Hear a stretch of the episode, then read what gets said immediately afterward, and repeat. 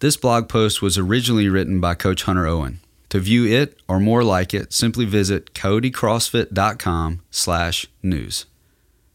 Gut health has been a hot topic in the fitness community recently, and rightfully so.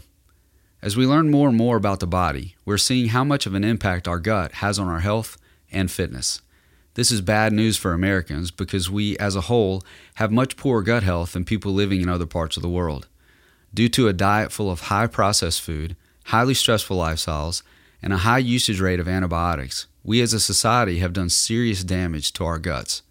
As a result, we've set ourselves up for a lot more sickness and a lower quality of life.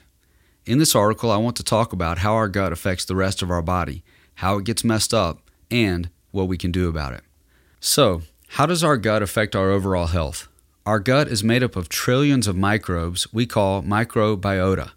The more that we learn about these microbiota, the more we see how much of an impact that these have on many areas of our health and fitness. These so-called good bacteria can affect our weight, our health, our mood, our immune system, and many other areas. It has recently been coined the forgotten organ because it has not been previously realized how important this microbiota is to our overall health. The more good bacteria that we have in our gut, the more likely we are to be healthy.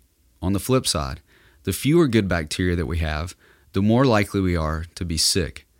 The modern Western lifestyle has proved detrimental to our gut bacteria, as the average American has close to half as many microbes in their gut as does an average South American or Asian. This has led to the prevalence in Western society of asthma, allergies, autoimmune diseases, diabetes, inflammatory bowel diseases, obesity, and many other issues. Some symptoms that you might see include trouble digesting food, bloated and gassy, chronically tired, trouble waking in the morning and or sleeping at night, low energy levels, decreased performance in the gym, poor memory, and many others. The more we learn about our guts, the more we see what an impact it has on our health. Now that we know how the gut works, let's discuss how our guts have gotten in such bad shape. As I mentioned previously, the gut of an average American looks drastically different than that of someone living in South America or Asia. How did it get this way? There's not just one reason, but several that have all contributed to this problem. The modern diet is full of highly processed foods that have caused tremendous damage to our guts. Our body cannot digest these foods as well as real food, which causes inflammation in our gut. When we rely largely on these, we also miss out on foods that can help the good bacteria flourish, which we'll get into just a little later. The lack of fiber and vegetables in our diet leaves our good bacteria starved for fuel. The prevalent use of antibiotics kills not only the bad bacteria in our body, but the good bacteria in our gut as well. This can leave us with way fewer good bacteria in our gut than we had before the round of antibiotics.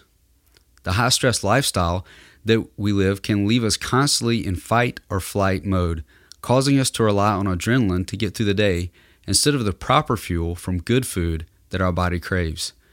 There are many other factors that have led to this problem, and I would encourage you to learn more about this topic by researching online because correcting this can have a great benefit to your health. Okay, now that we know our gut health needs some work, what do we do to fix it? Our goal when thinking about gut health is to increase the number of good bacteria in our gut. The more good bacteria that we have, the better chance we will have of fighting off an invader that can make us sick. The better our body will run, the better our metabolism will run, the better we'll feel. Gut health has been something that I've really focused on the last 6 months, and I've seen tremendous improvements in my allergies, my mood, my cognitive abilities, my performance in the gym, my sleep, and my ability to wake up in the morning, and many other facets of my life. The first step would be to cut down on processed foods and replace them with higher fiber foods that will help your gut flourish, like fruits and vegetables. By adding these to every meal, you will be constantly feeding your good bacteria. Another way is to add a daily probiotic. You would add as many strands as possible and vary your brand every time you take one so that you populate your gut with as many different strands of bacteria as you can. Always monitor how the probiotic makes you feel. If it causes your stomach to be upset for a few days, then ditch it. Try another one. Every person reacts to each probiotic strand differently. Another thing to do is to try to limit your antibiotic use to only when you really need it, and follow up every antibiotic treatment with a probiotic regimen that will help you populate your gut.